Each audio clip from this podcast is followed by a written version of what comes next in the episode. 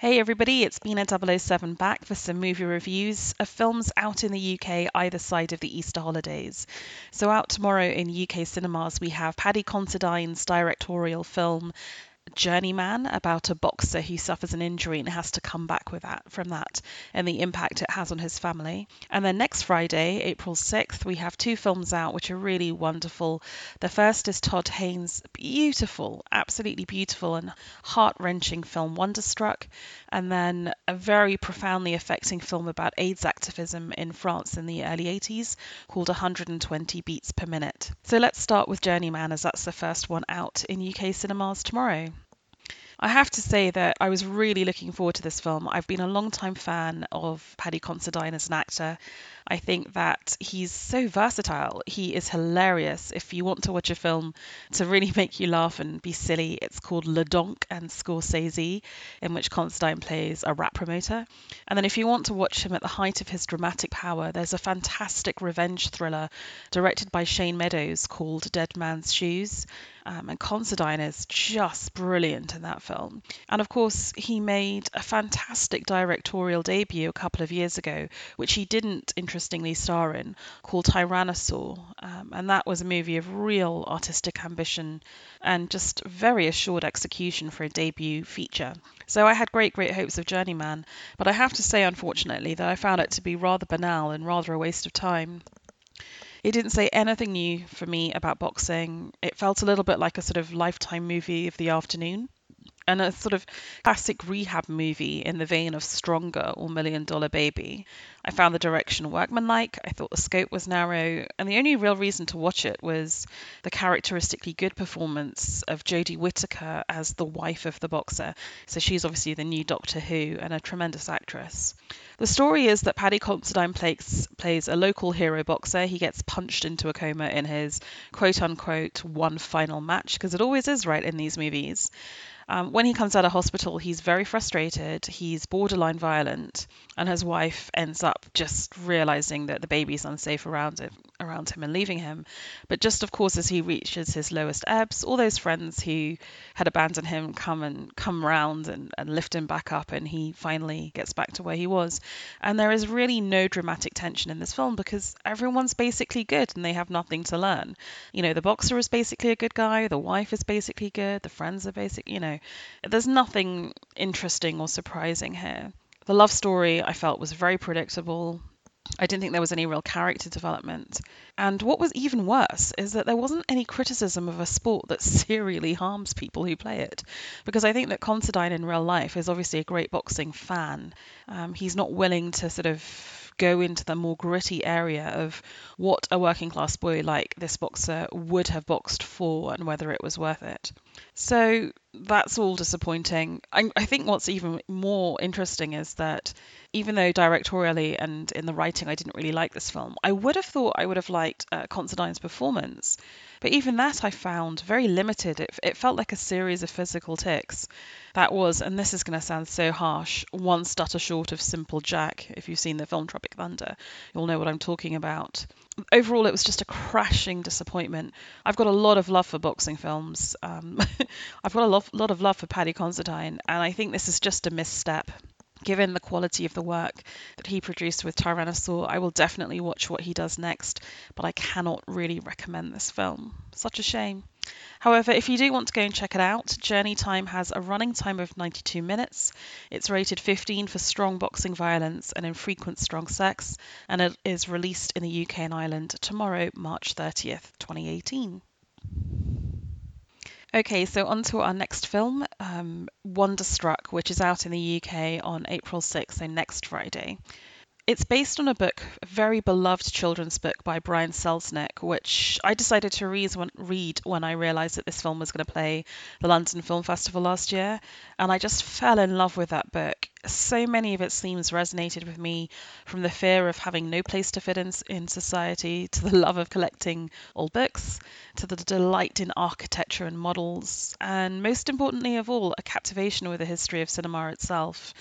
And that's all before you realize that this was going to be a profoundly beautiful treatment of the challenges and triumphs of growing up deaf. And the book itself is so gorgeous when you when you read it. One of the stories is told in text, and the other is told in pictures, and they're beautiful black and white and grayscale pictures with texture and you know pencil on paper, just absolutely beautiful. So I thoroughly encourage you to read the book, let alone watch the film. The two stories he's intertwining are for, of two kids from different eras. The the one that's told, told pictorially is the one of a girl called Rose who lives in 1920s New Jersey, and the one that's told in letters is the one um, of a boy called Ben living in 1970s Minnesota. And as their stories sort of intertwine as you go through the book, and people from each story meet and mingle, so too do the formats. It's it's one of the most clever and beautiful books I've ever read. So when you think about bringing that kind of a book to the big screen, I guess auteur Todd Haynes isn't necessarily the person you think about because he tends to deal with these very brilliant but conflicted stories of adult sexuality and being in the closet and but then again you think well his films also deal with beautiful attention to detail in production design and costume and he obviously when you look at his uh, Sirkian films has a deep understanding and respect for film history. So actually, why not? You know, why not have Todd Haynes direct this? And that's what you get with this film. You get a film that has a director who's very assured in different eras and styles of cinema, who can give us a sort of black and white um, sound film without without you know speaking, and you can have a, a man who's very confident in depicting the 1970s too. And in Rose's story, huge attention is paid to texture the curl of her hair, the patterns on her clothes, the thick ribbing on her tights. And it really beautifully echoes the, the the grainy drawings in the original book. And there's also, you know, a brilliant depiction of the architecture of New York, and we see it in wonder through her eyes, which I found lovely. The actress who plays Rose, Millicent Simmonds, is a talented deaf actress in her screen debut. She's absolutely captivating, and I really hope to see her in other parts in future. It'd be a shame if she slipped away from us. And then you get Ben's story set in the 70s, in which you feel Todd Haynes is probably more comfortable, given that that's his experience. It's pre Giuliani New York, it's gritty, it's grimy. Um, he uses contemporary music really well, as you'd imagine. And that is complemented again by Carter Burwell's score, which is really one of the most impressive things about the film because it has this very hard job of uniting all the styles of the film in one cohesive whole. I think it does that superbly. What surprises me a little bit is that this film hasn't found a greater critical or, or, commercial success. And I can see by, why some people might have struggled with it. It is patient and it's deliberate in how it unravels its story. The plot reveal depends on big events happening that you know may feel too obvious. Um, but I think it's beautifully done and it's a really moving film, a melancholy film about loss and about finding your place in the world, triumphing over loneliness and forging one's own path and I don't know, the final half hour had me in tears.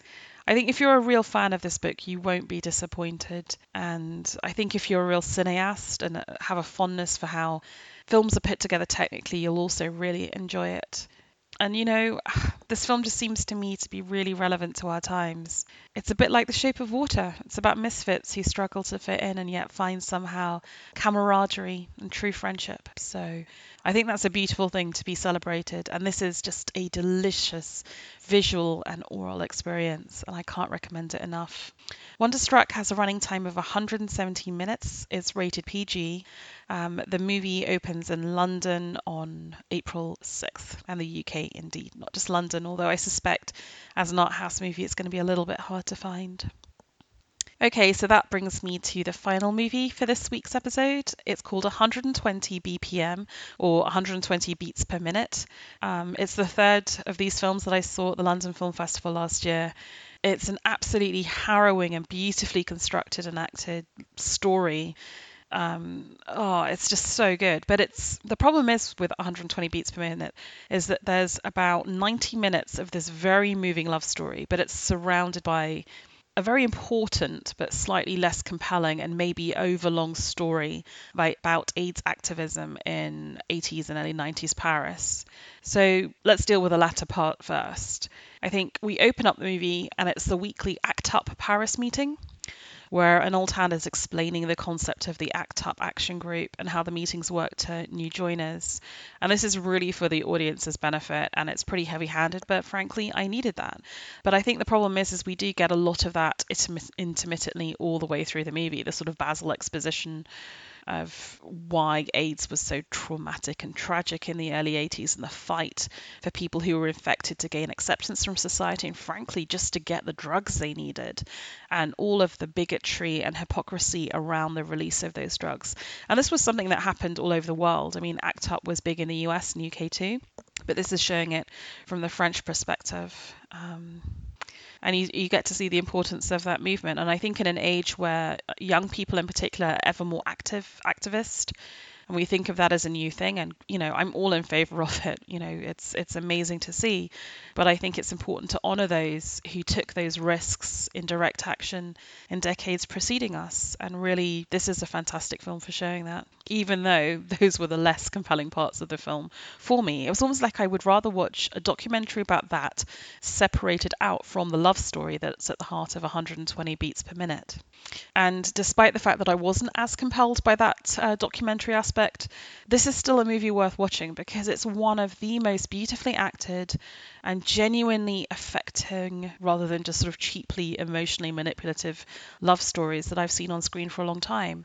And moreover, how rare is it to get a homosexual love story that's really, really convincing and emotional and oh, you know, just makes you cry.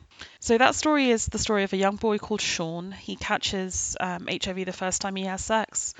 When we meet him, he's oh, courageous, proud, active, and vital, and just charismatic. You can't take your eyes off him off on screen.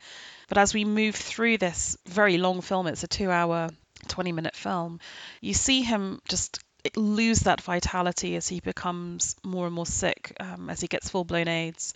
In that time, we also see him fall in love with Nathan. And Nathan, you know, really turns to caring for Sean as his full time job. And the, the power and the weight of the conclusion of this love story, the, the grim inevitability of it, it's almost unbearable at times. It's so tense and it's so emotionally heavy.